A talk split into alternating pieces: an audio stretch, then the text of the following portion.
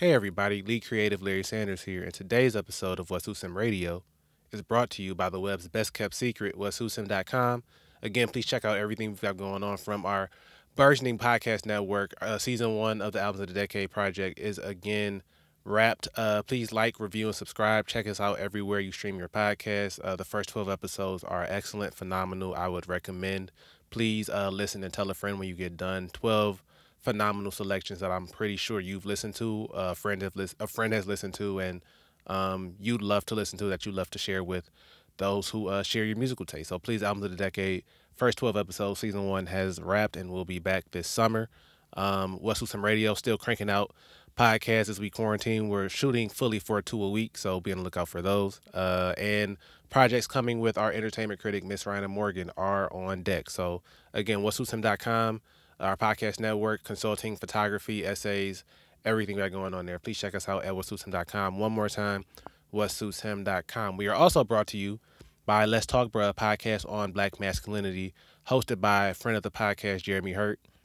Uh, drops every Wednesday wherever you stream your podcast. Um, very important conversations about black masculinity, mental health, um, the intersection of just kind of how we as black men – uh, traverse this world trying to figure out who we are and um, who we want to be and um, navigating the pressures that come along with self discovery. So uh, please check out Jeremy's pod. Um, they are cranking out pods once a week every Wednesday, like I said, wherever you stream your podcast, and very vital conversations are being had over on their show. So one more time, let's talk, bruh, a podcast on black masculinity, uh, wherever you stream your podcast. Shout out to the homie Jeremy Hurt.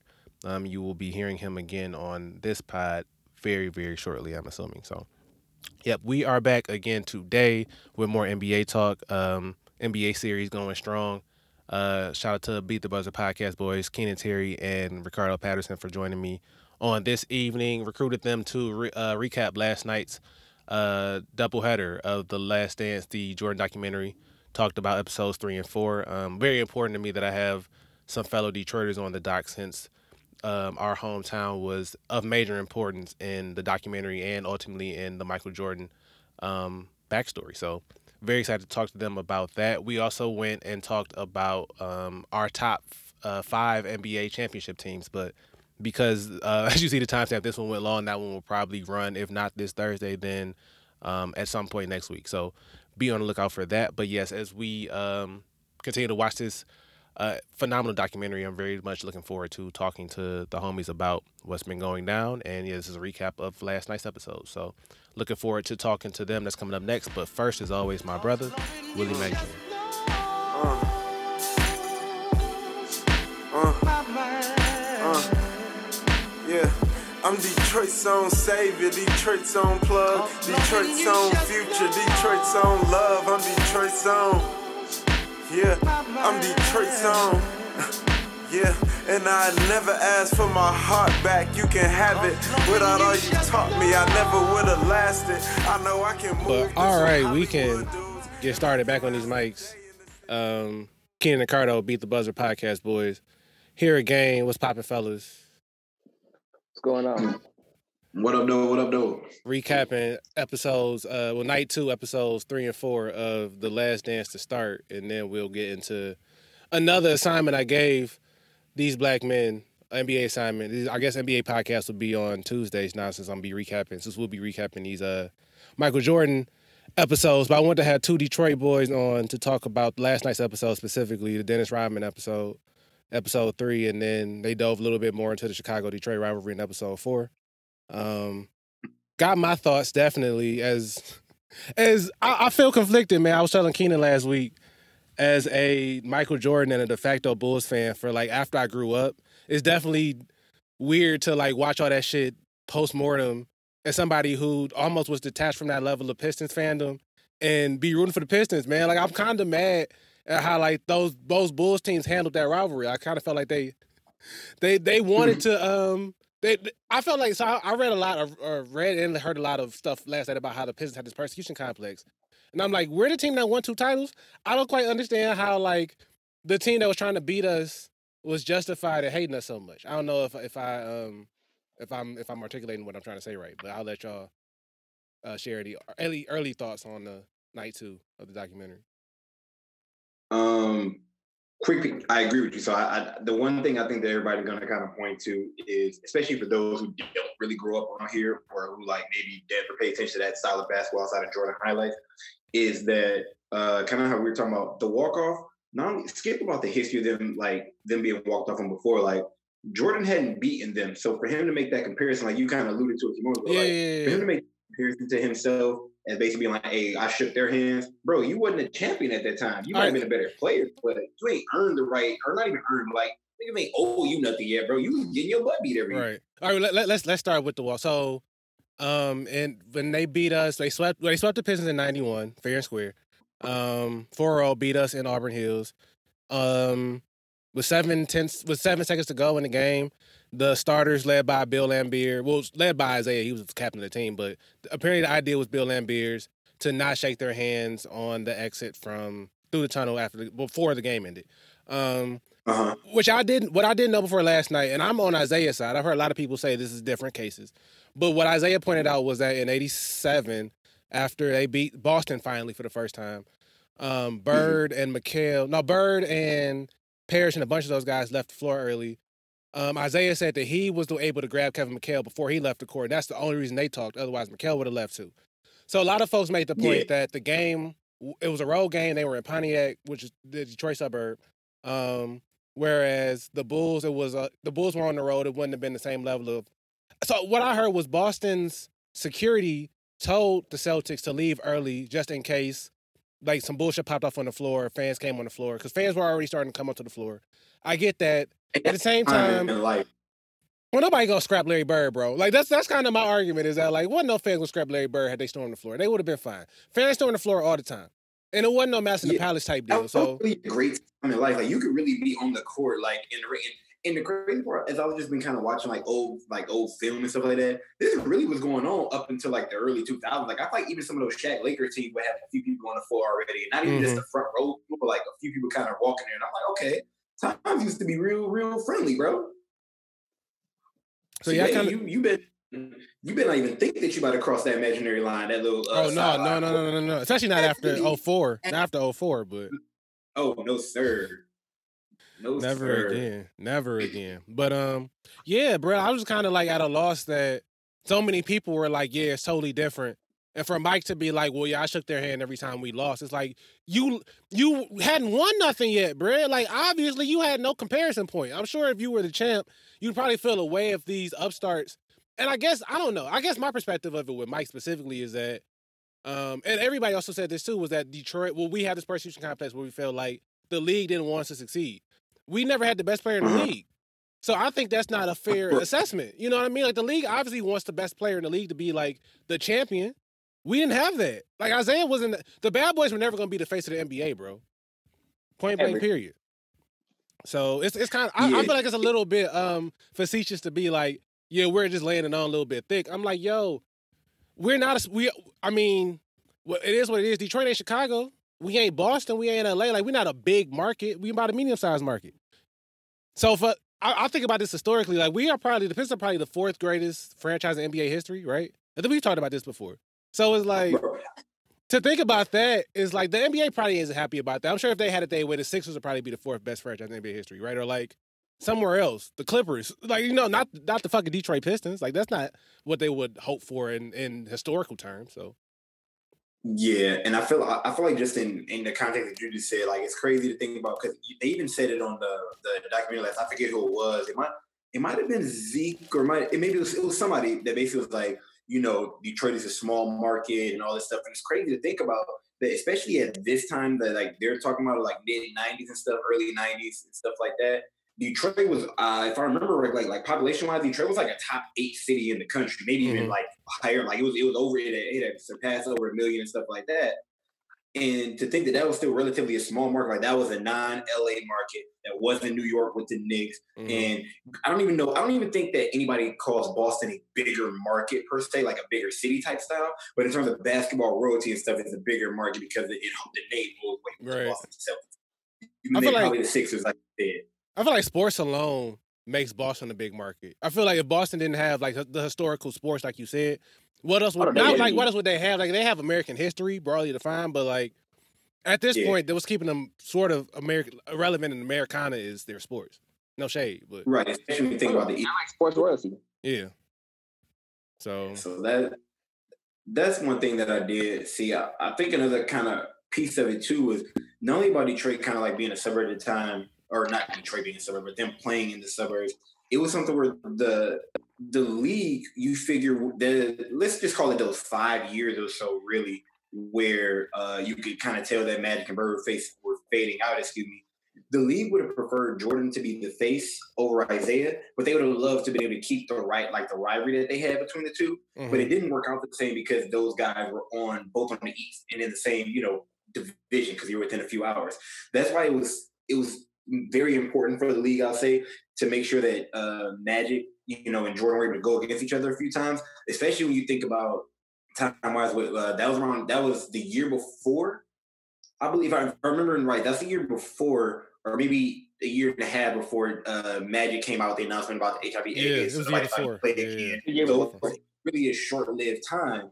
So you got like you got a guy who Magic is kind of already starting to limp, not limp, but kind of towards the end of his career. Like he's been in the league, you know, plus twelve, I think 10, 12 years at that time. He's like you know seventies and stuff. You got Bird who knows that he's you know at where he's at. But then you got a guy with Isiah Thomas. You never had a short, like a really small guy be the face of the league. So I think it was also a tough time, even like because Jordan had pressure from a lot of people. Mhm. And the bad boys, like yes, were they, were they filing? But I think one thing, and I think I kind of alluded to this with Justin last week, is they were playing within the the rules of the game to extent, like like how Right. James Harden does. Like, as much as we don't necessarily like the, the way that James Harden plays, James Harden has an understanding of the rules, so he knows exactly how he needs to uh, either portray it to the rest or things he needs to do. And I just think that that's something that the Pistons were doing at the time Mhm. which of course is frustrating because as you know, as people have come come to learn more about the game, you realize that the game is supposed to be more of a fluid, poetic kind of thing. Like it's not supposed to be runts and bruising like. but like but what is it supposed to be though? I guess it's kind of that's that's kind of the pushback I was getting to earlier. Was that like, I mean, the point you just made, they were playing within the rules. I literally just listened to a Zach Lowe, Mhm. Bobby Marks podcast where they were saying after the Pistons started winning the way they were winning, Stern easily could have came out and been like, "Yeah, we're gonna implement flagrant fouls more rigorously." You know what I'm saying? We could they could have made it going out their way to get the Pistons out the fucking paint. They didn't do it. Um, which I guess also speaks to the against the conspiracy, the, the idea that they didn't want us to win. They could have gotten us out of the paint if they wanted to. But yeah, like the idea that the Pistons were doing these things that were beyond the pale. They were so beyond the pale. You know what I mean? Like we they wouldn't allowed it.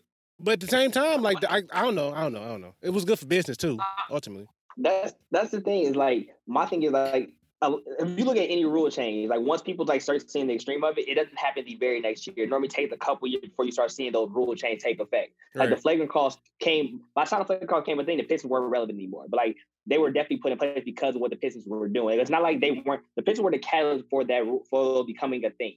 Like to what they what we like what they now 50 have grown into like now. But But like they then- were the catalyst of it. They don't. They don't. Those those rule changes don't immediately happen one or two years later. It normally takes a few seasons. That's and that's every rule that's ever happened in the NBA. Like no matter all the change that we can look at. Like Harden, like the stuff for Harden, like we'll probably see an, an official rule change for that at some point, probably in the next couple of seasons, just because like that's just like how the timeline plays out. Nothing's true. immediate because the organization's too big for you to make an immediate for you make an immediate change like the very next year. Like there's a lot of there's a lot of there's a lot of goals into making like rule changes. You got the teams all got to vote on it. Teams like everybody has to mutually agree. No, that's true. But I mean, like Stern, like Stern can just make a decision, and then that's just that's just the end all be all. People have to like there's still a voting process that goes along with that. He can just kind of present the uh, idea out. It's really no simple, like no different how governments run. I think part two of that too is that if the Pistons were the only team that were doing it, they probably would have been like, okay, fine. But the point is that the Pistons, are doing it back because you had because you had to. At that point, it's either you either let them just do it to you and you just accept it and you lose, or you fight back. I mean, like, you, like you had more teams like push back, but even like like Chicago, Chicago kind of just like they just like bulked them and didn't let it affect them. But you had teams like the Boston were fighting back. Like you clearly have video of them fighting back on those same things. The the '90s Knicks literally were the like the next generation of them. yeah. I, I Mhm. was about to say like not even. I mean, fuck the fighting back part. The idea that like you had the Knicks of the world who honestly weren't even trying to like win, like trying to even.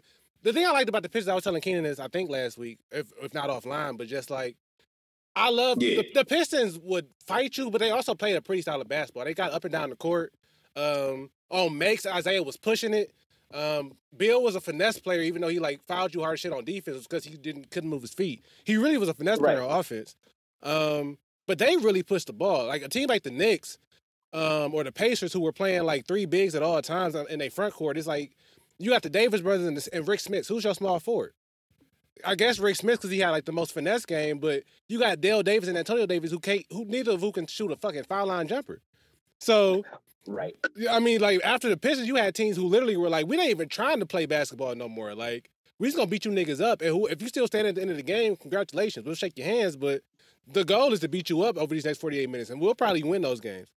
So that's why they had to step in, honestly, because you got the Knicks making the finals in '94, and I, I was never impressed with that Knicks team, bro. Like Anthony Mason, Charles Oakley, and Pat Ewing starting together. Like, ew, that's disgusting. Hey, can we talk about how Charles Oakley was apparently the key to everybody's success? Apparently. like, in that late early night, like, Man. literally was the key to everybody's success. Like everybody that spoke last night gave that man Charles Oakley some form of credit into my how he was their best friend or they didn't want to lose or whatever it was. Oh, Charles Charles Oakley's one of the most respected players in the league, and that's like one of the most low key things ever. Yeah, I mean, yeah, folks love Oak like- because they scared of Oak. Not scared, but like they, you don't have to fuck with Oak. Yeah.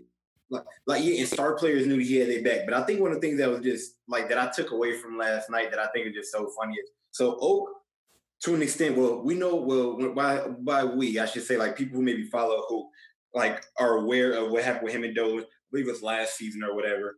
And it's crazy like how much how revered he was in New York. But then to kind of watch last night how he was revered with the with the Bulls kind of his short stint there and how Oh, Mike, was both Mike loved Oak. Mike loved Oak. yes Mike was pissed when they Um, traded Oak. Like he was definitely Wait. not happy about that trade. furious. But I also think I, I love the fact, like the other thing that I really loved, and, and I know we were talking a little bit earlier, is Rodman himself. Like hmm I do gonna think that like a lot of people, you know, who maybe were casual fans, um, kind of like Rodman because he seemed eccentric with the hair and stuff like that. Uh, so I think that's kind of cool. But I think what I love most about Rodman, like there was even a. Uh, there was a clip floating around Twitter today that happens to be when they were going against um they were going against the Lakers when Shaq had first got to LA and Rodman gets into it. It's like a late game. He calls a timeout after he gets a loose ball, and like somebody rips at the ball from him, so he kind of oh he kind of reacts. And Shaq comes in to like push him, and they're about to start like jostling. And you see like Jordan and Pippen like tackle him or whatever. Basically, like, hey bro, no, you Mhm. can't lose type stuff. And you talk you in the, the joke, which I'm sure we'll get to as well. That was kind of it's like, bro, they sent Michael Jeffrey Jordan, the greatest basketball player at the time on the planet. Like, like even if you know he's gonna be the greatest ever, but the greatest nigga at the time on the planet, averaging 40 points a game basically like two seasons ago, to go pick up this young man from Las Vegas, bro. First off, them niggas must not have known he was a gambling ass nigga. Uh, now, first Go off. Mike volunteered to go. Let's let's let's get that clear. Very true. Mike volunteered. Mike was like, uh, sure, I'll go get him. Why not? but when when you got the juice enough that not only they give you um time off, you know what I mean, to uh to go in the middle of a season basically be on vacation, or you know, just say hey, you got to let loose. But then the greatest player on the team, like, hey, bro. I mean, granted, part of it is gambling because we know the joke, but like, hey, bro, I'm, I'm gonna go get this nigga because I'm I'm I'm low key not trying to work that much harder. No. Like, I mean, I feel like, like Mike that- Mike understood it. Mike understood. I mean, I don't I don't think I'll be that understanding. Uh, Uh-huh. Mike Mike Anfield. So one of the things I've been taking away from this, and I, I don't know if this will um this will come up more over the course of the documentary, or it might not because Michael Jordan has c- creative control. Is my entire fear about it. I have not Bruh. seen I have not seen one bad Michael Jordan teammate clip yet. I've seen him be a jerk. I've seen him be like make a couple bad jokes. I haven't seen him be a bad teammate yet. I would have loved to play Michael Jordan. Honestly, I thought I thought he was funny. I think he's I think he's hilarious. Right. That that joke he made about Dennis last night was hilarious. Like I thought that was great. He's talking to Bro, Scotty he- Burrell. Like, why called- why is Scott Burrell a star in this fucking documentary, bro? Him, Scott Burrell's his best friend. so bizarre. Okay, so look, look, bro. I swear I was watching Scott Burrell because I, used- I actually used to like Scott Burrell when I was like, girl, like for some reason I just like that nigga he, could- he could like shoot, he like played hard. Like on every Yeah. video game, he like he was cool with me, bro.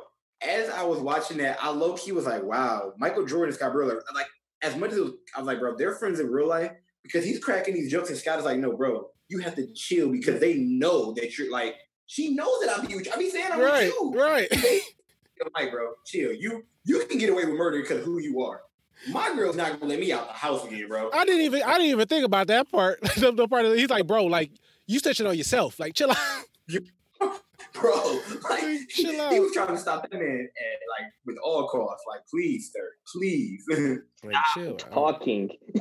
Chill Bro. out. But yeah, Scott Burrell has been a big winner of this entire doc, bro. Because I did not know Scott Burrell had that much clout with Michael Jordan. That much. Like, Mhm. I, I guess I've always heard so much about Michael being just intolerant of people not as good as him that I just hear the name Scott Burrell and I'm like, why would Michael Jordan ever just be tolerant of Scott Burrell? And uh, I don't know. Maybe it's because Scott Burrell, but I, I feel like Michael's personality was not dismissive of people not as good as him. It was dismissive of people who weren't even Who willing to try. Right, who weren't even willing to try. Now I think he appreciated the fact that Scott Burrell wanted to play him in one on one because, like, okay, fuck it. funny story. time I hear that. You know, like why not? But um, I think it, I think the point at which he was able to get into your head, he was, I have no use for you. Um, Yeah, But yeah. I just Jeb Buechler looked like a Jeb Buechler, bro. Like if I had never seen him a day in my life, and that was my first time ever hearing or seeing Jeb Buechler, I'm like, you know what? That is exactly what I expected Jeb. you you don't remember Judd Bu- uh, Detroit Pistons Jud Buechler? You don't remember him from those days? I- That's what I'm saying. If that was my first time ever seeing him, I'd be like, that's exactly what I would expect you to look like. I remember. Young Jud Buechler, good old days. Um, but yeah, Rodman. So again, another thing you I I, don't, I failed to remember as a person who grew up post Rodman being on the Pistons. Um, is that he was a Piston and he, he he wasn't really a weirdo on the Pistons, except for that he definitely was.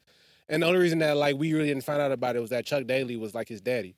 And the point at which Chuck Daly left the team is when he got really weird. So um, Yeah, I don't Yeah. know how much of the doc would have been around that time, but I really do wish that we that they could have interviewed Chuck a little bit more for his relationship with, with Dennis. 'Cause I would love that kind of insight, like before he like because Rodman was in a decent amount of spotlight with the Pistons. Don't get me wrong, like he won a ship with him. That's when he got to start, like all this stuff.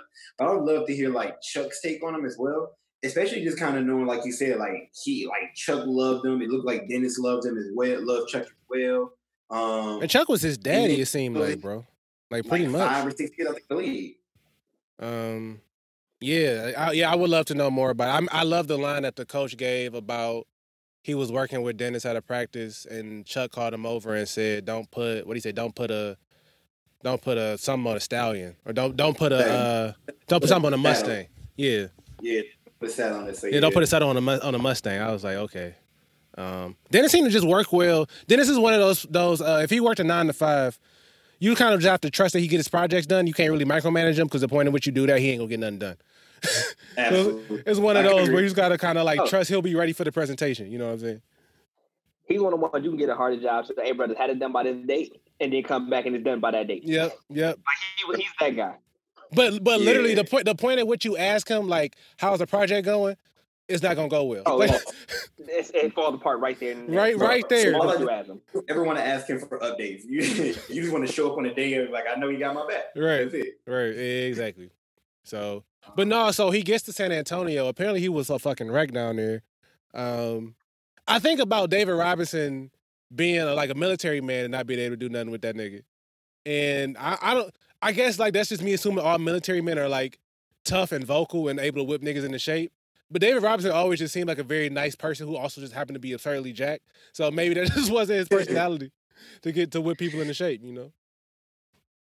No, that's real. And I mean, you could also like, uh, if you think about uh, Dennis Rodman like being there, I feel like one. Well, one remember he didn't want to get traded from the Pistons, so he when he came down, he probably was already like, man, I probably really don't want to be here. At the time, the Spurs, it wasn't like the Spurs had a like a career, you know, like a like a legacy or nothing of, of anything, kind of being a right, right, right. you know, like this this uh, this franchise that you see greatness out of. I don't really know what year um, David Robinson was in, so I don't I can't really speak to like how good or not great or whatever it was he was. Like I don't think he ever came in being bad, but like if you're not going nowhere, you kind of an expansion, you know, a, a almost new expansion team. It's kind of like, well, hey, the game Well, I is the game.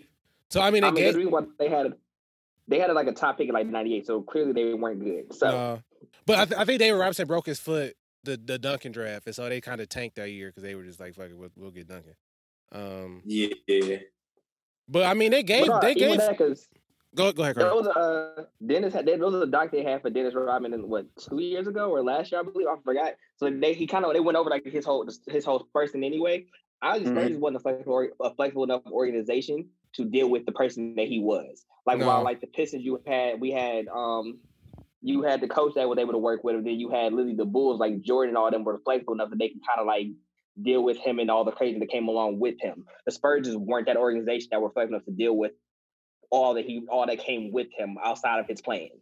Oh no, not ninety five pop. Not fucking with that nigga. Mm-mm. At all. Mm-mm. I can imagine. I can imagine Pop going home every night drinking a glass of wine. Like, what is wrong with him? what is wrong with him? And nigga said, "This is not what I signed up for." Right. Like, this is not like what is wrong with this guy? Like, why did y'all bring him here? That would have been that would have damn near been uh cause, yeah, as a matter of fact, Pop got to there like as soon as Pop got there, they basically was like, all right, bro. Well, Pop was assistant coach for a minute, then as soon as Pop came back from being with Golden State is when uh Dennis Rodman left. Mm-hmm. And nigga Pop was like, nah, I'm straight, dog. we don't really need this shit. At all, bro. So but uh, I mean, even the bull stories are incredible to me. Like he still averaged. Let me pull up his stats real quick because he averaged an incredible amount of rebounds his first year with them.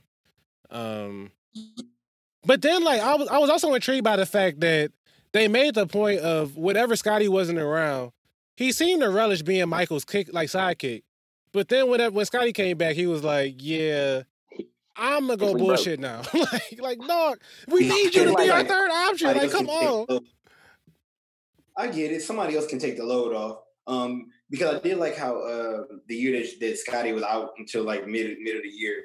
Uh, the main thing that they talk about is like, yo, Scottie was not Scottie's team, but Dennis was even like more focused, and it's mm-hmm. like like it, it, almost seemed in a way as if like well outside of of course Jordan being the best player in the world, but it's almost like he treated Jordan like a bigger brother. He's like, man, I don't want to disappoint you in a way. Like, of course, I'm not saying that that's in their personal relationship, but that's what it kind of gives me like reminders of like, man. And then when Scottie came and took some of that time away, it's like, man, I'm about to act out and see if I can get back on. The career. You know, you know, I thought, you know, I thought it was hilarious when um, so they telling the story about when Mike says Dennis got got tossed from a game or something, and he was Mike was pissed. And Dennis came in his room after the game to ask for a cigar, and that was his way of apologizing. so first off, so so first, I'm thinking that's an odd way to apologize. Whatever, like you asking right. somebody else for something. That's not how you apologize. And then, and then when they go to Dennis for his take on it, he turned into mush mouth from Fat Albert for 30 seconds. I was like, bro, what did you just say? He was like, "Yeah, I went to Michael's room, but uh, I think that was his way." I was like, "His way of what, nigga? You went to his room?" I was like, "Hold on, like he, he didn't do nothing here. Like you the one who messed up. You talking about his way of doing what?" I was so I was crying. Like, all right, then. No, and the fact that Jordan's willing to like, yeah, like so he came in my room, so I figured he came. This is his way of saying sorry. I'm like, my God, so you don't need him to actually say it though? Like, I'm sorry. Like, you fuck up, I need you to you gotta say that shit, bro. like, like you're right. You don't come to my room and ask me for something and then walk away, and then I go I go lay back down and I'm like, well, I guess he's sorry. Like, that's not that would not be my takeaway from that interaction, bro. Like, but I don't. I, I guess it's how Mike and Dennis interacted. That might be how they talk to each other. I don't know. I might have been more mad after, like, bro, you came came to my room after shit, then dipped out. Like, that's that's it. That's it. That's nothing else. We gotta have a talk. Like, yo, we gotta have a talking shoot around the next day, like, Brett. So that was all you wanted last night? You didn't want nothing else? Nothing? Oh, I'm definitely asking more questions. But I mean, like you said, that, that was definitely like their dynamic. It's, it's like he did have like that, uh, like that little brother, like the little brother thing. Because he, according to Mike, he turned it around right then and there. Like the next mm-hmm. game, like that, he was on this shit. So it's like he's yeah. all right, look, all right, all right, big bro, I got you. I'm gonna, I'm gonna come through. Yeah, they just needs somebody to hold him accountable. That's why I wonder if if no. David Robinson had just been like five percent more forceful if like Dennis would have chilled the fuck out in San Antonio. But I don't think even if more forceful. I think. Go ahead, Cardo. Like if David Robinson been a few years older. You said David Robinson been a few years older. That. Yeah, I think that could have helped too. Because you got to figure David Robinson would have been like that. That would have been his fourth year in the league. I think he'd be younger than Dennis. Huh? Oh, he was younger than Dennis. You're right. That, that, yeah, that is a correct point. That is a correct point. Yeah. Yeah, like like that was only his fourth year in the league or something like that. And I think Dennis by that point, you know, was a was a champion. I mean, you know, well, well he was a champion, two time champion at that point in time, and he had been in the league almost like ten years. I think he'd been in the league like nine years, or something like that. Mm-hmm. So like you got two, you got that. You don't have pop. Like I mean, you don't have today's pop. Like I'm not even gonna just say pop. But you don't have today's pop or anything like that, or even probably 2000 pop. You know what I mean? Um, and you had a guy that had been successful. Um, but one, one thing that I did find funny, and I kind of like quickly look at the stats is this nigga had only averaged double, like officially averaged double. Like he had a couple times he was like at 9.8, one time at like 8.8 and stuff like that. He only One. officially averaged double points once. nigga, how do you average 19 rebounds? He he has two se- three seasons. He has three seasons where he is like over four seasons over and how do you not average? Like you, you get like seven offensive rebounds. Like it's bro, you trying to tell me none of those got put back in the basket? Like you was always passing it out? yeah, I Like, how you mean, not average Well, no. What if you watch like the video, like old videos of Robin? A lot of his off and rebounds was like him tipping it. Like he would tip it back, like so far out, there was no way he putting that shot back up. and I mean, You he, gotta look at it. He wasn't. He he was an athlete, but he wasn't like a freak athlete. So he wasn't coming up again like tip slams and stuff. Like he was like, all right, I'm getting, I'm jumping over you to tip it away. Right, right, right. I'm not jumping high enough over you to like snatch it from you. So I gotta tip it to you. So you too tired to go grab it. like Man, I'm gonna keep tipping it, so you don't want to grab it no more. I'm gonna go ahead and get this ball. he had all the energy in the world, bro. I I was crying laughing earlier watching one of the games where I really think he really enjoyed diving headfirst into the stands and shit. I think he like enjoyed inflicting like that level of pain. on He had a line at the beginning of episode three where he was like he liked to feel the pain and shit like that. And I really think he enjoyed like diving into people. He's a masochist for masochist. I real. don't care what nobody. I don't care what nobody says. For real, man. He really seemed to like love like getting up from like diving into people and like pumping his fists and shit. I swear, I will. I will watch. know. I will watch Bulls games, and I mean, this is just because I, I never knew whether or not Dennis Rodman was like actually trying. I mean, obviously he was trying, but there would be moments where like, like you said, the thing about how you not scoring, he would get offensive rebounds and kick that bitch out, like, oh, you had a layup, or like, he would like be pushing the break. And I'm like, Dennis Rodman should be pushing the break right now. Like, what the fuck is he doing? Or like, Scottie would pass me the mm. ball and he would like throw a no look to Mike. And I'm like, I don't know. Like, obviously he was a good basketball player with a high IQ. At the same time, like, he would do some shit sometimes in the court where I'd be like, is he throwing the game right now? I can't trust Dennis Rodman. like, But see, it's really funny can't. because Jordan even said like he's one of the smartest people he's ever played with. Yeah. I'm like, he's clearly a very smart player. He was one of those. He was one of the people that you know, like they, they like the like one of the people you hooped in high school that has never looked for their shot. Like they they played that one particular role. They did nothing else but that one little job. Like he was that nigga in the NBA. Mhm. Like he literally was in the league doing exactly what that random dude in high school that you had on the team. That's like, all right, bro, your job is just this, and that's all you do. nah, pretty much. And I mean, shit, he did it well. He's, I, I think he's the greatest rebounder of all time. I Especially, really don't think that's debatable. especially, especially pound for pound. Like they got him listed at six seven, which means he's six five and a half. Um, Bro. yeah, Right. I did see a thing come out earlier of like random people. I think that are probably in the same height range. I think that's why they made it. That uh, Bleacher Report did for the best rebounders is like him, Big Ben shout out Wallace, Ben, Draymond Green somehow got on there. Draymond. Um, yeah, I said the same thing, bro. Don't don't even worry about it. Uh, I want to say they mentioned KD too, and I was like, well, this list is just made up at this point. And I think I want to say it was four people, maybe it was five. I did say that it has to be between him and Ben Wallace. I think I, I did ultimately say it's him because I think one, he was a little bit more athletic and quicker. Um, I think Ben kind of did muscle people around a little bit. Uh, again, and, I, and also it's probably because I saw Ben a lot more, and that's probably why. Right, like, right, right.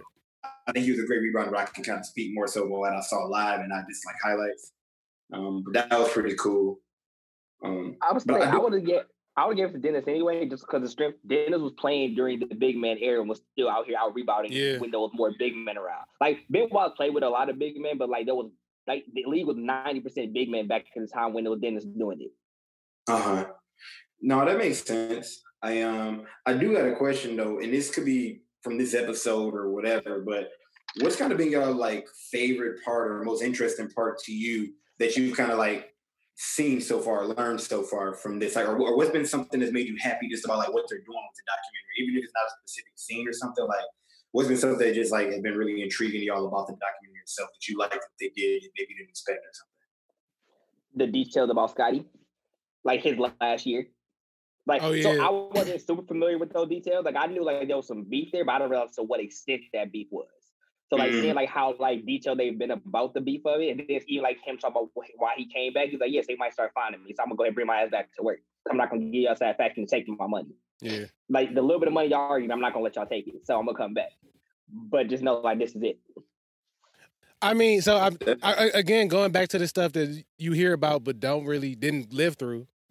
I kind of grew up Mhm. hating Scottie because my dad talked about the migraine game in '90 and how like It kind of just defined that he was a fucking choker. Um, but hearing him detail it and learning that his dad had passed a few days before, I could understand how all that stuff would come into effect. But Scottie didn't have many good like elimination games. My perspective, I, I came away from from, and this is a very hot take because all champions are front runners, so I shouldn't just put it on the Bulls. But Uh-huh. Like again, like I- really took offense when like uh, like posthumously, I took offense when the Bulls started got they got real mouthy after beating us. And I was like, dog, y'all lost three straight years to us. Got your asses whooped. Like, what do y'all do? Like, I understand, and like y'all, y'all are rushing the fact that like y'all think y'all got one up on us because we walked off the court and then congratulate y'all, whatever, blase split. But y'all still look tacky as fuck, being like, "Oh, we got the niggas out of here," blah blah blah. Like, we got y'all the fuck out of here the three years prior. Like, where is self awareness?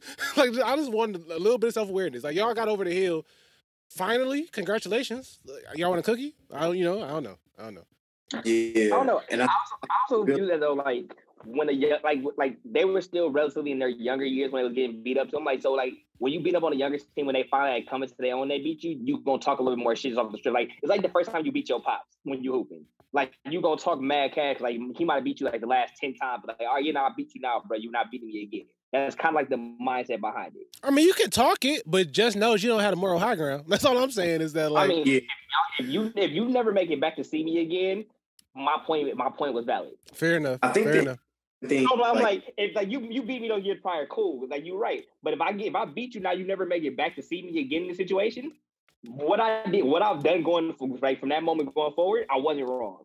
Like now, history will tell that story. You you can't know that in the moment. But like, you know, once I beat you, did you never come back and to see me again in the situation. I will keep rounding off wins, bro. What I was, was, was I wrong? No, you're right. Was That's I- why. That's why I was said I really can't. wrong? I can't call them front runners because once they got to the front, they stayed at the front. So I can't be like, oh, No, they only talking shit. If Once they, they won. If they would have like won, then like did never did shit else again after the fact, then they would have looked real stupid. But the fact that they kept winning after the fact, I feel like I feel like the, the- what they said like it stood. What what I would love to know, Hindsight twenty twenty right now though. yeah, but no, what I would love to know, and we'll never, we'll never know. I I mean, whatever the game is the game. Um, if Isiah and them shake their hands after that game, does he make the dream team? Probably. I think that's the I one thing. I think that's the one thing that kept him off the team. I tweeted that earlier. I think that's the one thing that kept him off the team. I feel like the point at which Yeah. Mike was able to be like, I don't want to play with that nigga. He did it, and it worked. like that's all he needed. He was like, I'm Michael fucking Jordan. I don't want to play with Isiah Thomas. And they was like, Are we gonna pick the greatest player of all time or like the 20th greatest player of all time? They was like, uh, We gotta pick Mike. like we I'm like it's kind of easy. Right. So I don't know. But I, I think that's all it took. I think if Isiah shakes their hands after that game, he makes the dream team. I think that's all it took. Hey, I think what's so funny about that is I just think about that, I understand that like Larry Legend is for sure like Larry Legend. But bro, they really had Larry Legend on Broke, that dream team. yeah, team. broke back Larry Legend, bro. 37, That nigga Right. was like six or something like that when that dream team came out. Like he he had played his last game in the Boston Celtics uniform at that point in time, and they let that nigga on the dream team over Isiah for the simple fact that Matt that Jordan doesn't like. I think Magic was the same age too. And again, not saying that these guys were like scrubs, but dog.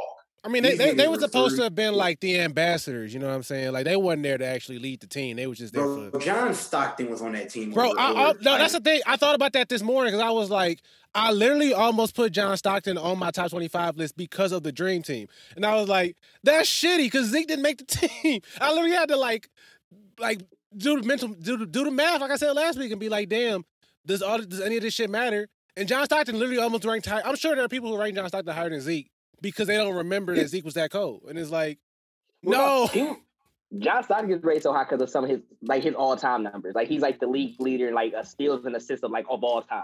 He's not so better than like, I- Isiah though. I no, I agree with you. I've I've had a debate with one of my homies like last week. He was like a top five point guard, and John Stockton was on everybody's list. I'm like, bro, what are y'all doing? Like, so y'all just not gonna like Isiah Thomas don't make nobody's list, but I, but John Stockton does because I'm like, I, I get like we were too young. A lot of us were too young to fully see Isiah in his prime, but but y'all can't we can't deny what that man was able to do as a like in at, for skill alone. Right.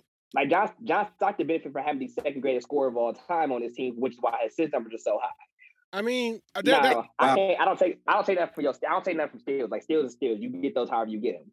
But Right. like your assist numbers are high because of who you had with you. Oh yeah, and I mean there there are people that made the point too that like Isiah sacrificed at least points per game for rings.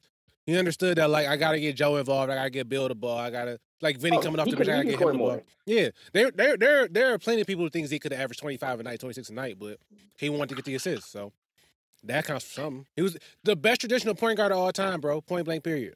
Don't care. Yeah, I do. I do enjoy that. I think one of the things that uh, I think Bill Laimbeer actually was on the jump this morning talking about this that I kind of did uh, notice. He said that they were old. By they, he says the Pistons were old when the Bulls beat them. And when I just kind of like looked at it, I think outside of like Isiah and Joe were. I think Joe was in year five at the time. Isiah was in year nine, and I think he had just turned thirty um, at the time. But like Bill, I think it was Bill, Aguirre, Edwards, and at least one of the person were all 34 or older in year like 12 or something. Shit, Dennis And Dennis was that- thirty. Dennis was thirty two. Dennis was an old rookie. Yeah, and like not to say that as if it's like a, uh, you know, as if that just means that you automatically like gonna you know, age matters per se. But like when you think about it, kind of being that old during those times, you had just been like how we talk about LeBron at least a little bit. If you had mm-hmm. just been three straight, basically three straight Eastern Conference Finals, really two straight. This is gonna be your second straight finals. You've been like the Eastern Conference semis, I think, in Game Five or whatever, like the year, like the year before you started all these strings of runs, and then when you lost in the finals like a year against Magic and them, so it's like you are playing late into the year, some 33, some 33, 34 year olds, like for four or five years straight. I get it. You are kind of also just like, as long as skill is, is losing off, but you also kind of like, bro, this is tiring. Like, Right. No, like yeah. and being physical too those last three years, bro. Yeah, bro. I'm I'm all tuckered out. And we didn't play these dudes these dudes six times already before the playoffs. Nigga, I, I can't fight no more. What do you mean? I literally don't have it in me no more to fight. Right. Right. So I, I kind of get that sense of it too uh, with the Pistons. Um, I mean, I think my favorite. oh, Wait, go, no, go, no. I'm, all I was gonna say was that like, I mean, somebody made the point too, and I still think this happens occasionally, not as much as it used to. But once upon a time, it was just kind of there was a team you had to climb, there was a team you had to get past, um, and I think that was also of, of it was a motivating factor too for those teams. So the Bulls got their asses beat in ninety, and then they spent all summer ninety brewing over getting their asses beat, and they showed up in ninety one and they beat us. That's how it works. like, And, and that's literally how it's been forever in the NBA. You know what I mean? Like niggas retool. When you think about it now, with, with everybody retooled to try to beat the Warriors before they were doing it to rebeat to beat the Heat. Like before that, it was the Lakers. You know what I'm saying? So like, like people do it all the time. Like you, you.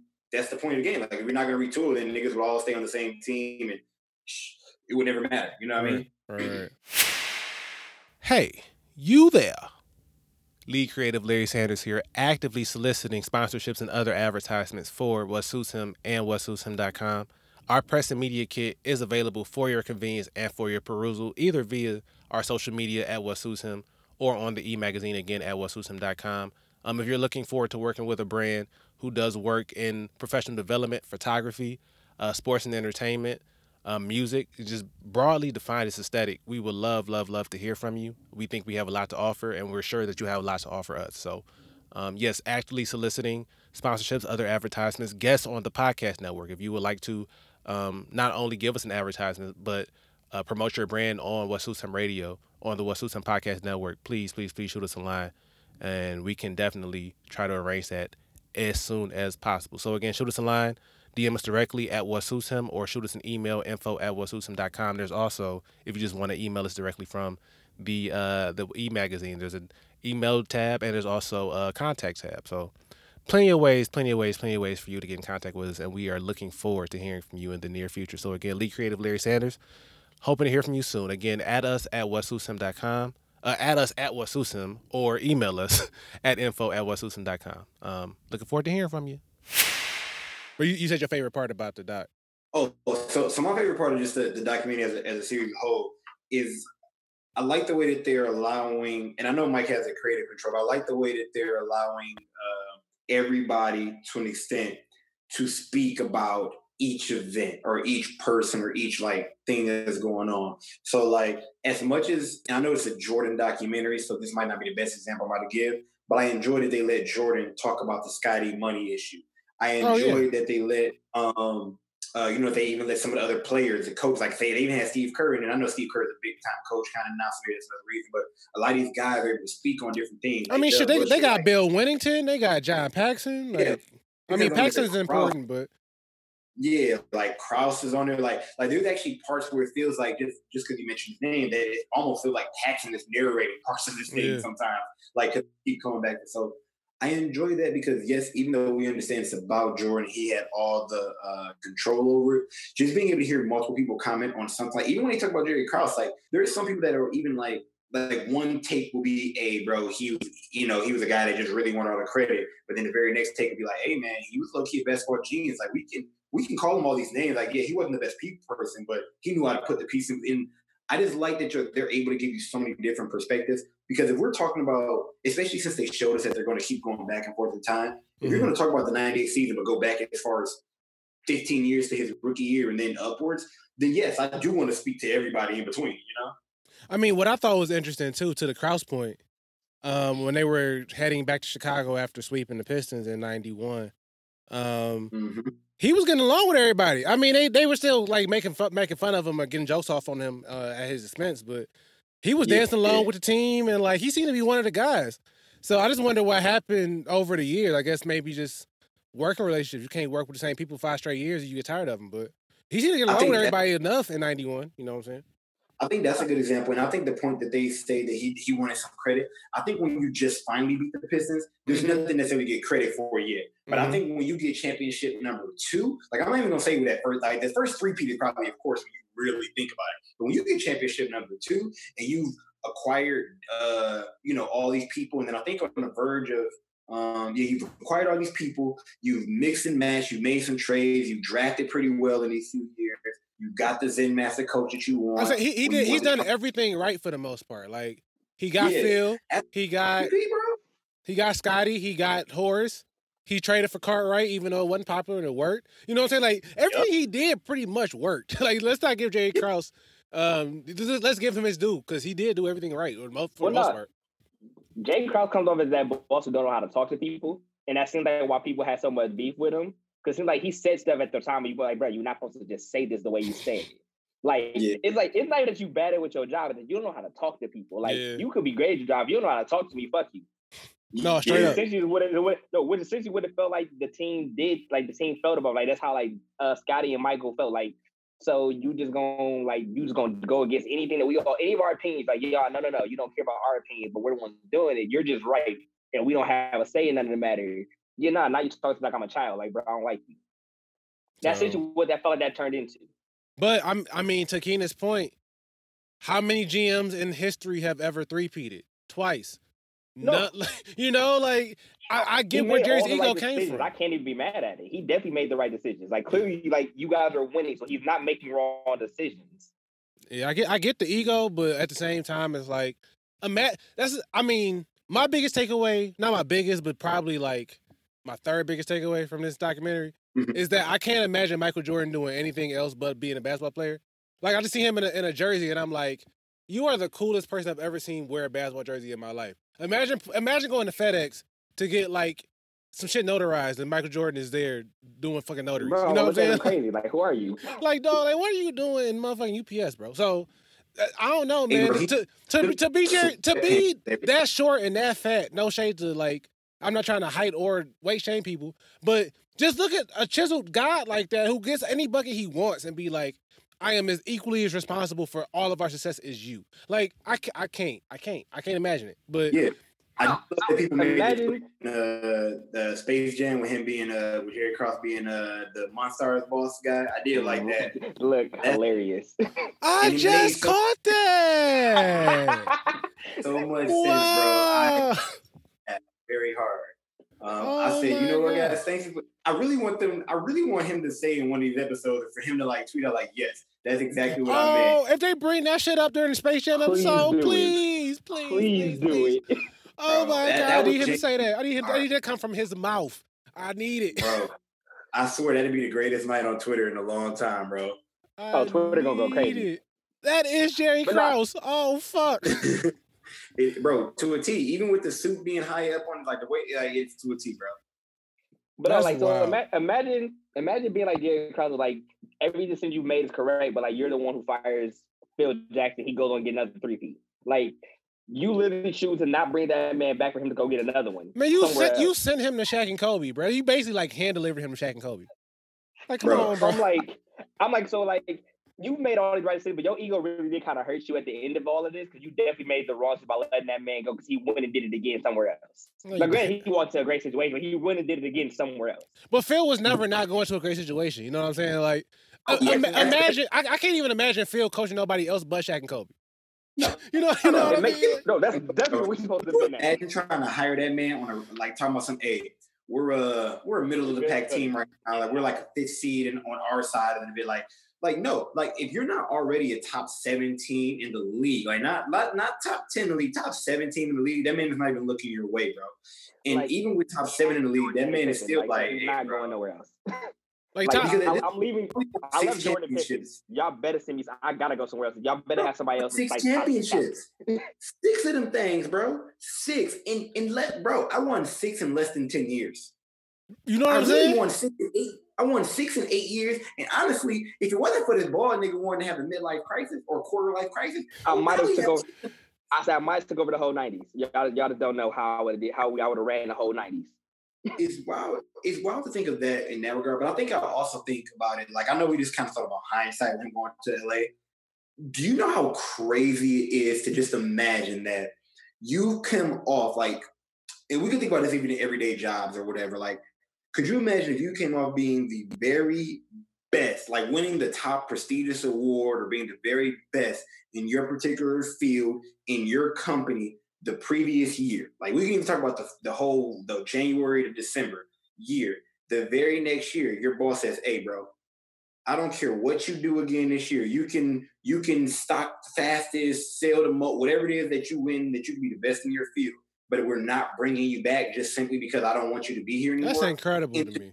Bro, that's and then, Man. and then the person who is the best, and imagine if you're the boss that does it. like imagine you're the boss that does it, like your team does it. And then they tell the best person, whoever makes the most stamps at the postal office or whatever the case is, that hey, we're not bringing him, we're not gonna bring your guy back. He tells them, hey, bro, well, I'm not gonna be, I ain't gonna be doing no more stamps for y'all then. Hmm. and they like, okay, we don't care. Like, could you imagine stuff like the audacity? That's the only thing you have. No, but then Yeah. I didn't the know. two best people that you're not bringing them back, bro. I didn't know Krause. I didn't know Krause tried to pull Mike Card where he basically was like, just because we don't want Phil back, don't mean we don't want Mike back. And I was like, bitch, why don't you understand it's a deal? Like, why don't you say it's a package? Like, come on, bro. It's not that hard. why, why don't you want Phil Jackson? You you went out your way. I- I'm just not thinking about this. You went out your way to recruit Phil. You know what I mean?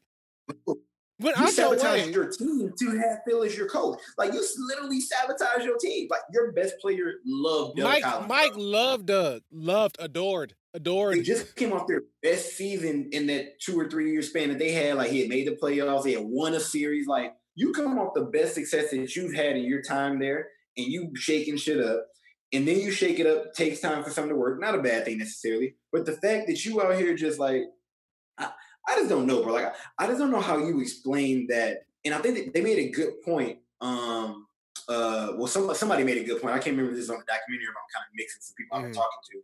I made a good point. Like, there's no way, even even 30 years ago now, that or 20 years ago now, that the GM or not the GM, the uh, the owner of the brass didn't have some type of say in not wanting Phil Jackson. Because what I can't imagine that niggas had that much faith in Jerry Krause they was like, "Hey, bro, you trying to break up this band after six or after five rings? Because we ain't got six yet. You trying to break the band after five rings."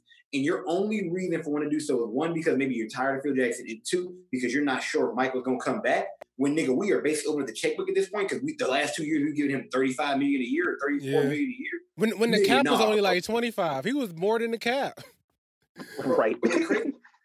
But here, here's the crazy part: they had already kind of in their mind decided that they were not going to pay either Pippen or Rodman. Like it had already been discussed. Like they've even mentioned in the thing already. Like they were only going to pay two.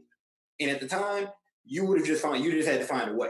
But I mean, so Simmons and Russillo made the point about how loyal was Mike to Scottie really. I don't know the answer to that question. I think Mike likes Scottie a lot.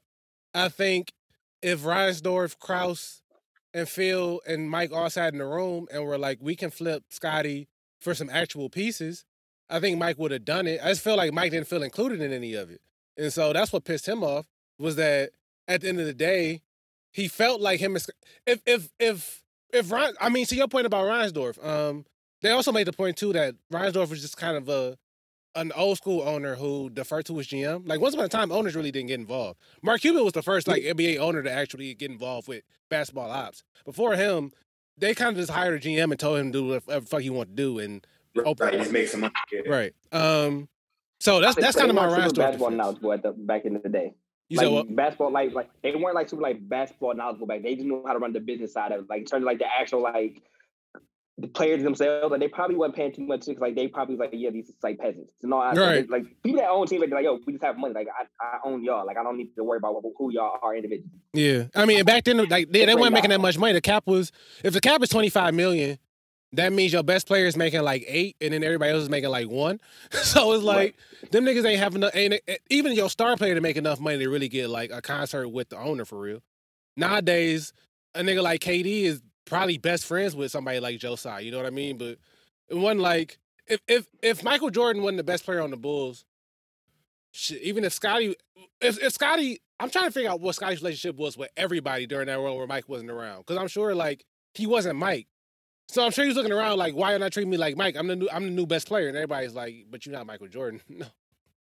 I'm sure they had to fuck with his True. ego a little bit too. And I think for a lot of people, like what you've been seeing a lot of people talk about is Jordan really stayed away from it, or, or Jordan didn't really support, for lack of a better term, Scottie getting paid right then or the way he's going about it, because Jordan was also in like a terrible contract or like underpaid. I won't even necessarily say a terrible contract, but was underpaid. Because I think me and you just maybe like months ago talked about it just like off air, like how contracts really used to be. Like you used to get a max deal of seven years. Like I remember the first hundred million dollar contract with Jason Kidd getting the seven year, hundred million dollar boy with the net with the Nets, and I just remember like how him and him mean, him and Kenyon Martin ended up getting them like hundred million dollar contracts like almost back there. I'm like, huh? But that's back like like you had those long con- long contracts, excuse me. Um, well, Mike was And- chronically underpaid, though. I feel like, like I mean, pe- people make the point about Michael Jordan should have made like fifty million dollars a year, even back when. So he made thirty million in 96, 97, 33 in 97, 98. In 95, 96, Michael Jordan made three point eight five million dollars. Correct. How Yeah, is that even different contracts Back in the possible? day. Because he was signed a seven year back in the, he He's signed his own seven from years. Gatorade and Nike though. So the things that he could afford, like like Scottie wasn't getting the same kind of endorsements, which is why I know why Scottie was more upset. Also, not that this is anybody's fault, but Scottie's per se for this next thing. Well, not even Scottie's fault. Let me not say it that way. But Scottie was, I'm I'm sure, even and it was kind of alluded to in the doc, was also taking care of more people. Like I know that he was sending money home specifically for like his mom and dad. They said it a few times.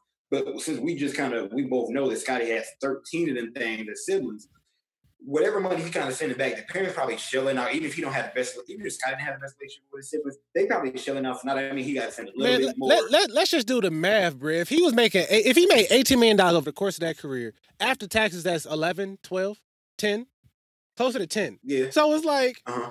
he made $10 million for seven Over. years and probably sent half of that home. So he was living off 5 million. I'm not saying that, like, you can't live off $5 million. That's a lot of fucking money. But, like, Yeah, for, especially in the nineties. yeah, I but for, a lot in the one- nineties. but, but- no- but for one of the 10 best players in the league, eight best players in the league, to be making that much Easily. money? Come on, man. Easily, Come on, man.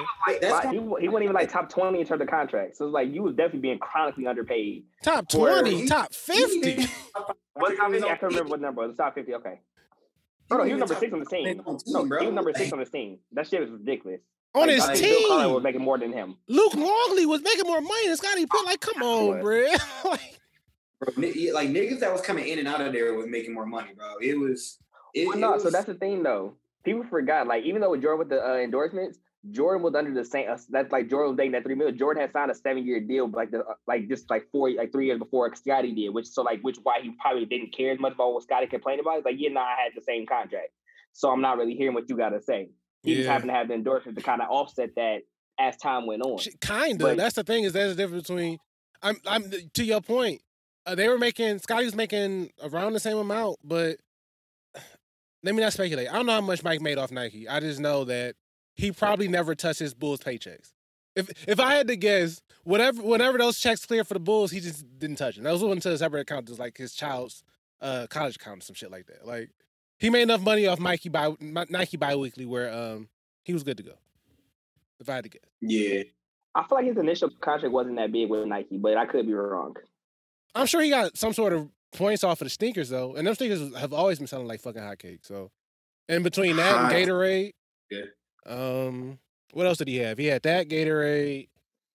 Um, Them was really all you needed. yeah, pretty much. I mean, he saved Nike alone, single handedly, by himself. No. So he was making five hundred thousand a year with Nike Annually, bro. That's a lot of money, man. But shoot, you make you know, I mean that's the thing. No, so I- I'm I'm not saying that's not, not a lot of money, but at the same time, like his NBA contract was there's still more more than what they were giving. Is my point. So like it wasn't like it was all saying that much. So essentially, he was making four million a year during like his during his seven year contract reign. Like his se- his seven year of under uh, seven years of being underpaid. Like at least the first few years of it. I, Man, I, I, I, I feel like that can't be, in Chicago. that can't be. I feel like Nike probably reported 500k. They was paying that nigga. Oh no, it Please says plus believe. royalties. No, Please plus royalties. So you know royalties kick in. That changed that, that changed up a little bit more, but. You know what I'm saying that's, Also, like that's, he had because he had deal he had deals with Coca Cola, uh, McDonald's, Chevy, General Mills. He had he had so many other things. So five hundred from them plus like those other people, those other ones, he's probably easy clear like five mil at least amongst those groups all combined at the minimum. yeah, yeah. But I mean, also, but that, but that's the thing too is like, and I and I hope I'm sure Mike had a real savvy business manager because it's like you really can't quantify Michael Jordan's impact on, especially in like 1994. How much money was Michael Jordan actually worth to the American economy after that three-peat? You know what I mean? Like you really cannot quantify that. Like the league was making money hand over foot. He was making five million dollars. Like, come on, dog. That is incredible. I'd have been pissed. no, pissed the league ate, bro. Like I'd have been it- pissed too. it was so wild too is that media was becoming a little bit more of a thing. Like games were starting to be televised a little more. Like he came like at the perfect time, and he was a mega star. Like he was a pop culture star. Like like how they mentioned when they go when they go out of town. Like everybody was going out the country at the time. I think they were in Paris. Everybody knew who he was. Um, like and just like his his face was literally ever like he was literally the most popular person in the world. I, I saw um I think somebody made a good point the other day. As a matter of fact, I think I've seen people do this a lot. But Michael Jordan might be the. And I, I wish I could bring up their tweet right now to, to make sure I say the words correctly that they use. But Well, Michael, might Michael Jordan and Beyonce. name- Yes, Michael. It was B Hunter. Yep. Like the Michael and That's just something that black black men and black women not going to agree on. That's just one of the ones where I was like, why not- niggas want to start a fucking fire on Twitter? Like that's not. This isn't Bro. like we just not going to agree. This is n- fucking niggas right. got time, bro. Niggas got time. They at home right now, bro.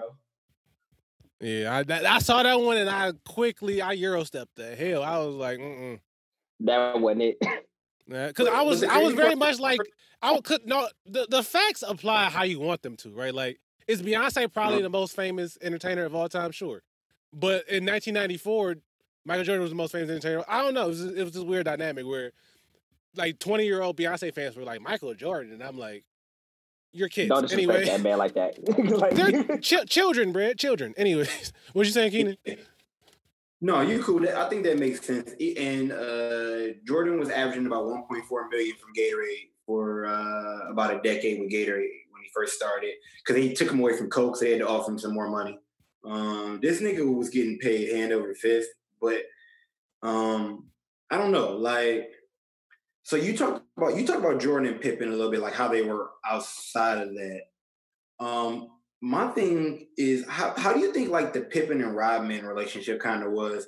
Because we heard about Rodman talking about he he felt like you know when Pippen was out he got to be second fiddle and Pippen comes back he's kind of third. It doesn't like there's any rift, but as a guy that kind of comes to the team late in the second stage of the three-peat, you know these guys have been together for the first three rings or whatever the case is, and like you know you come in or not you come in, but like basically your second if I'm thinking right, the second year with them, the third year with them is when he uh it's kind of when Scottie, you know, had the issue and goes down for half the year. Like, do you think they ever had like a, a rocky relationship?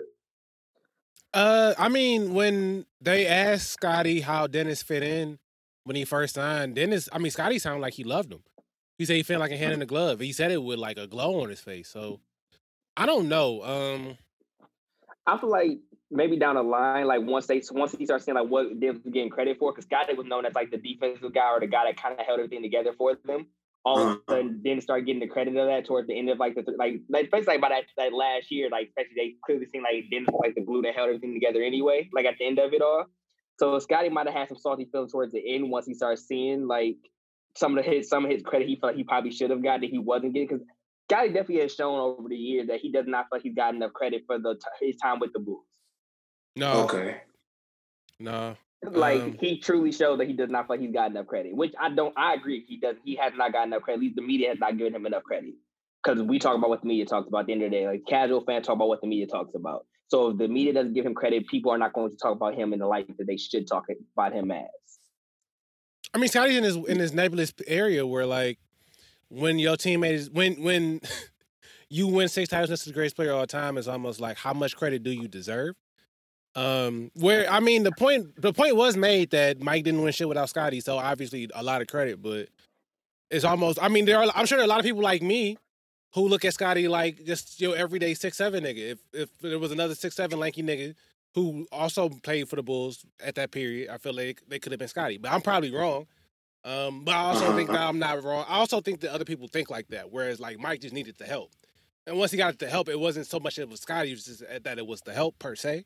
Like broadly defined, and not that Scottie Pippen deserves the help, like the credit. Yeah. I agree with you because my thing is Jordan. At the end of the day, whether people want to agree with it or not, Jordan, like Scottie, now Scottie had his own skill set, but Jordan kind of like made him into what he needed him to be anyway. Jordan could have made whoever else was there into that guy. He's happy. He even said like, no, like I made Scottie. 'cause I, I could see Scottie could be that person. Mhm. Whoever the most skilled nigga on, the, on his team would have been at that time, if it wasn't Scottie, Mhm. he would have done that same thing with that person. Like that's just how that would have played out. I don't feel like like I feel like Scottie would have still been like a very good player no matter no matter where he went. But Jordan could have made somebody else into what Scottie was. Scottie need Scottie needed some dog in him. Like I mean, people always tell the story, and I, I hate giving Kobe credit for anything, obviously, but people always say that Pau didn't have no dog in him, and then Kobe Gave Put- it to him. yeah, put some dog in him. And I, I don't necessarily believe in the idea of like making somebody tough. I I feel like either you got it or you don't.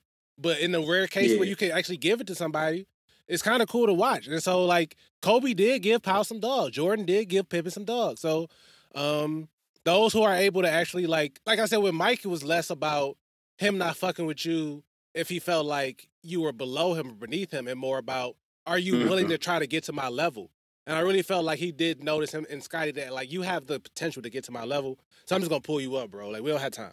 you know what I mean? I He got like, to pay. you like you, he like you over here working hard. I can see you trying. I'm gonna help. I'm gonna help pull you. I'm gonna help pull you to, to where, I, where you Right. want to go. I'm, I got you. I Right. got you, brothers. Come come here. Hold on. Grab on. I got you. Come here. Right. Come this way. I mean, I think that's why he ended up fucking with Toni Kukoc because I'm him and Scottie tried to run Toni out of town before he even got there, and Toni still showed up and balled out. So he had to respect it.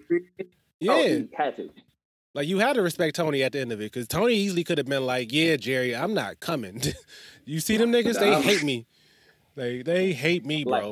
I'll go back to my country. We good. I don't need. I don't need this. Right? These niggas hate me. So um, gotta respect it, man. Gotta respect it. But yeah, we can move on to seg- uh, segment two if y'all don't have anything else on the Dream Team. Any final thoughts? Oh, on the on the Jordan doc. Any final thoughts? Mm, no. So, okay. No, fi- no, no final thoughts on this. One. Never mind. I mean, go no, go ahead, Well, no. dog. I, said I do actually got final thoughts. So Mm. you know that part when it was, when uh, Jordan was holding the trophy, they talking about like we never seen this nigga anything Mm. other than mad and frustrated. Mm-hmm. I truly appreciate that moment of everybody talking about how they viewed this nigga and seeing him like when he finally showed like when he finally showed something other than like what they knew him as. Like all those years, like you you seen Jordan like, all right, I'm trying to win, I'm trying to win. I'm just mad because we not winning. I'm mad because y'all not doing what I need y'all to help me get there, or I'm working too hard to get us here. Then we finally get to you. They clearly get to see that emotional side of him that nobody thought existed. Cause they literally were like, "Yo, bro, he crying."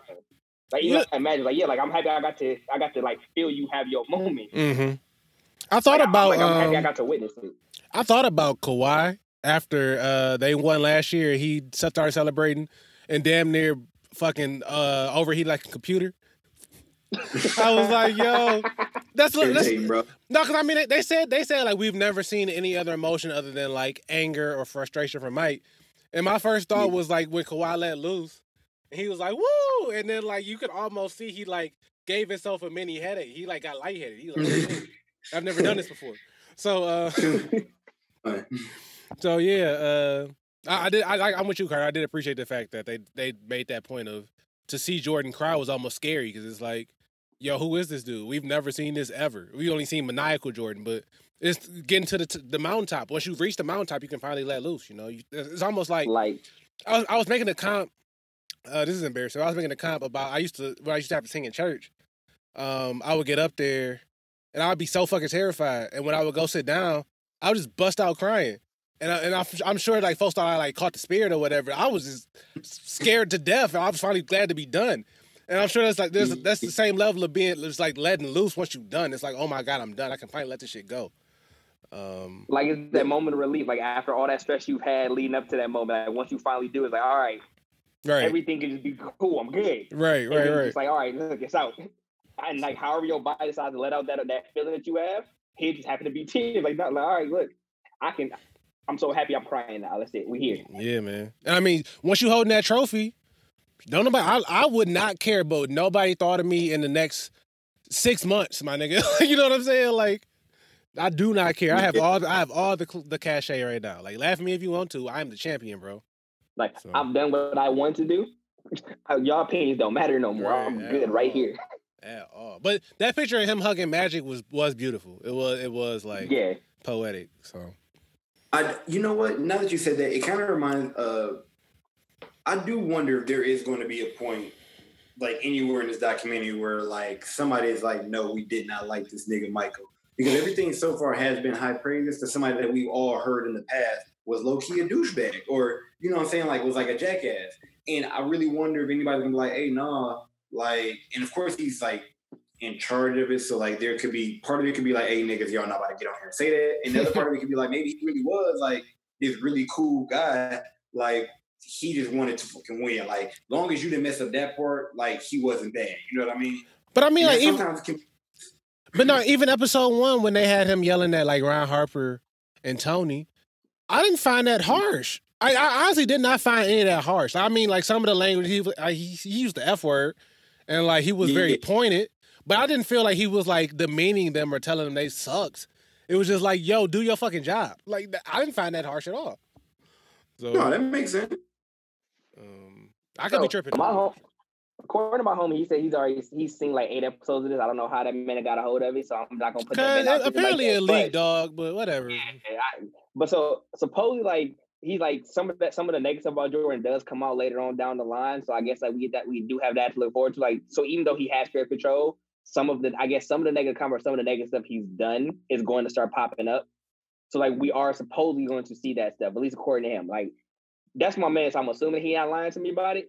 But yeah, I mean, so somebody made the point, I think on the Zach Lowe podcast about um I think he made the point about how they he his his hypothesis is that Scott Bur I mean the end of episode four where Michael's talking about all the shit Scott Burrell does is like foreshadowing into us seeing Mike doing that shit. So yeah, um I'm sure it's Okay. coming. I'm sure it's coming.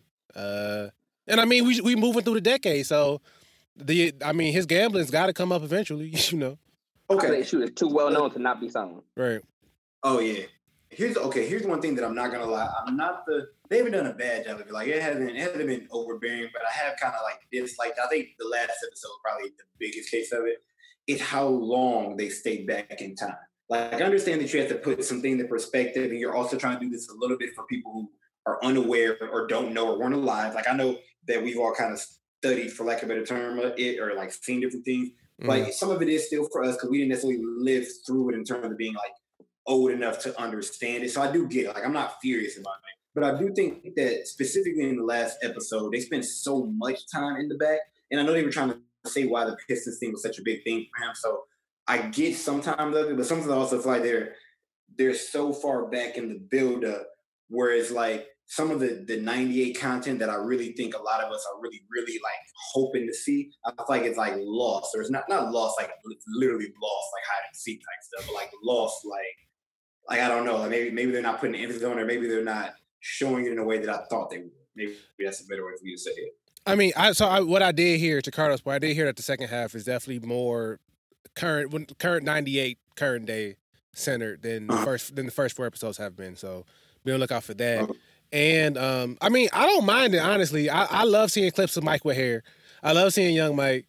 I love seeing. Um, I mean, he, they they showed him gambling on the bus. I, it was obviously like low stakes or whatever, but they showed Right. clips of like uh, young Mike on the bus um, gambling for ones and fives. So I'm sure like he wasn't making that much money back then. I'm sure he was a little bit more prudent with what he was making. So it was definitely way low lower stakes at that point in time. But um, Yeah. he has he has an addictive personality. I wouldn't doubt. That's why I was always kind of um not interesting, but definitely I I, I found it peculiar that he was just very dismissive of hanging out with his teammates that time. He like walked into that hotel room where all the shenanigans was going down. Cause like no we know Hey, bro. n- know what we know about Mike now. It's like I feel like that nigga would have partaken, but maybe a 19 year old, a 22 year old Mike would have been like, I got my whole life ahead of me. I don't need to be fucking with y'all. You know, I, I can see that It also sounds like true. When they were talking about like his college years, it seemed like he was not that guy to be like involved in that type of stuff. And, like he was just more so like focused on just like basketball and improving. Like that was like early Mike. right. So I feel like the addiction stuff probably came a little bit later. Like once he like once he like, got into the full swing of everything is when that stuff started taking effect. Which is why like I don't think I it don't shock me a 19 year old Mike was like or like 20 year 20 21 year old Mike was like all right you know, I'm not with this. Right, right, right. Yeah, I, I don't think he even necessarily. I don't think he just walked straight out, but I definitely do think that he wasn't. He wasn't the type of stuff he was on now. Back then, he probably might have been introduced to like you know because that wasn't. I play this. That wasn't his first time seeing that, bro. You was in you you was at UNC Chapel Hill, bro, in the '80s, like where crack cocaine was getting hype, and you trying to tell me you had never seen that before? Not only were you near an all-white campus, bro. Duke is down the street.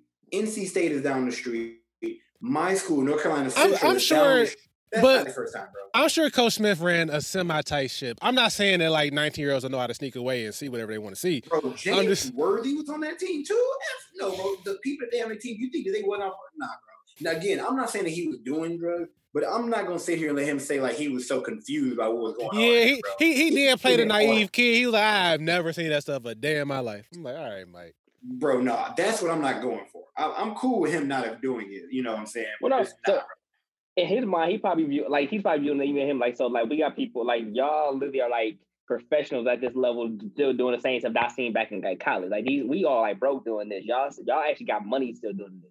That's how that's the that's the perspective I took from it. Like for him, like I've never seen it before. Like I've never seen grown folks doing this and on this, like, especially grown folks with money doing this. Also, how big was 'Cause, like- that room if there was weed, coke, and women in there? Like, how many corners did that room have?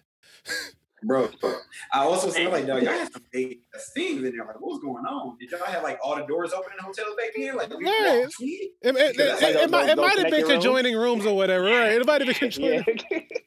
They gotta give, nigga. Because I'm like, how was it weed, coke, and woman? Like that's that room, like hotel rooms not that big in 1985, my nigga. Like, come on, Mike, let's let's talk.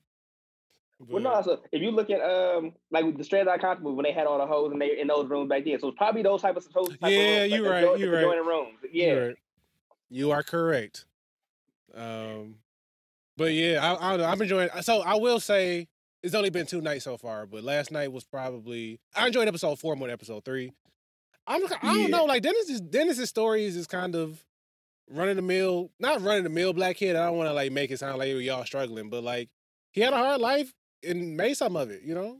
I feel like I've heard that story like four different times though, so I don't know if I need another Dennis Rodman story. Nah, Yo, like he it- saved us from World War Three, bro. So like I already knew he was a boss. Like you saved us from World War Three, bro. You already a champion in my book. I ain't gotta do nothing else, dog. Like I mean, for real, forgot. for real. so we had Holy. to send in North Korea or South Korea, whichever one, whichever Korea it was. So like, hey, bro, in my book, you, hey, man, you can't never do nothing bad. Like you, you got me still here. I just retweeted something about on on this day. Was it twenty years ago? On this day, um, in 1998, Dennis Rodman famously skipped a Bulls practice before game. Oh, it wasn't on this day, but before Game Four of the NBA Finals to appear with Hulk Hogan in the NWO on WCW Nitro. I didn't watch Nitro. I was strictly a Raw fan, so completely missed that one. But yeah, that's incredible to me that like him and Karl Malone really fucking fought at a pay per view off of like a finals. That's Weirdos. funny. Not weird. I, I I shouldn't shade. I shouldn't yes, shade. I weird. watch Yo, wrestling. Yes, weird. Yes, I watch weird. wrestling, but I don't know, man. Karl Malone, I, that's his name, dog. Karl's a Karl's a character, bro. Karl's a character. One more time, shout out to Keenan and Cardo. Stream Beat the Buzzer podcast wherever you stream your podcast. They have not recorded so far this year, but there is a library of quality content that y'all should catch up on uh, in the interim before they get back on the airwaves. They are hilarious. Uh, those two, shout out to Jam also. Um, the three of them are entertaining as hell. So yes, beat the buzzer podcast wherever you stream your pods. Um, thank you all for listening to everything we've got going on here, reading everything we got going on here. Uh, what'swhoosome.com, the Albums of the Decade project. Season one has wrapped again. Please uh, listen, review, subscribe wherever you stream your pods to all 12 episodes. Um, season two coming back this summer. Season one will be a very good primer for what shall, well, I promise will be an even bigger and better version of the Albums of the Decade project. So again, listen to all 12, like, review, subscribe. Please, please, please. I would really, really appreciate it. Um, and again, for anybody, not again, but I, I threw a, a new ad read in the center of the pod, um, soliciting advertisements, sponsorships. But in this time specifically of, of quarantine, of, of COVID, um, if any small businesses are doing acts of service, uh, broadly defined, so if you're making masks, doing grocery delivery, uh, stuff of that nature, uh, ask free of charge here on What's Houston Radio. So please, please, please reach out. Let us know what you're doing. We'd be glad to give you some free pub um, just to help the community because um, yeah, every little bit helps right now. So very, very, very thankful for the, everybody who is um, doing selfless acts right now because it's, it's a scary time out here and folks need it. So much appreciation to you guys. Um, yep, we'll be back, like I said, on Thursday with another episode of What's Houston Radio. If not um, something non basketball related, I do have another hour and a half of basketball talk with Keenan and Cardo where we rank our favorite NBA championship teams ever. But trying not to inundate either you or myself with uh, too much basketball talk, considering these Jordan recap documentary recaps coming every Monday nights, last Tuesday morning. So I uh, want to diversify the topics. Uh, Miss Rhonda Morgan will be back on microphone, if not this week, then next. And uh, yeah, looking forward to getting on phone with her and the myriad of other guests I'm trying to uh, get scheduled in the next few days and weeks. So um, thanks again, thanks again, thanks again for all your support. I really couldn't do it without um, without you guys' listenership. So much appreciated. Uh, gonna keep trying to crank out quality content again in this time of COVID, in this time of quarantine, um, to keep both of us keep both of us busy. You know, I need to keep my mind going as well. So, thanks again for the support. Uh, love you guys, and I will talk to you soon. Right, I'm. Detroit's own miracle, the golden kid. And everything I am must be what Detroit is. I'm Detroit's own. Yeah. I'm Detroit's own. I'm Detroit's own blessed and it owns my love. And everything I am is what Detroit once was. I'm Detroit's own. Yeah. I'm Detroit's own.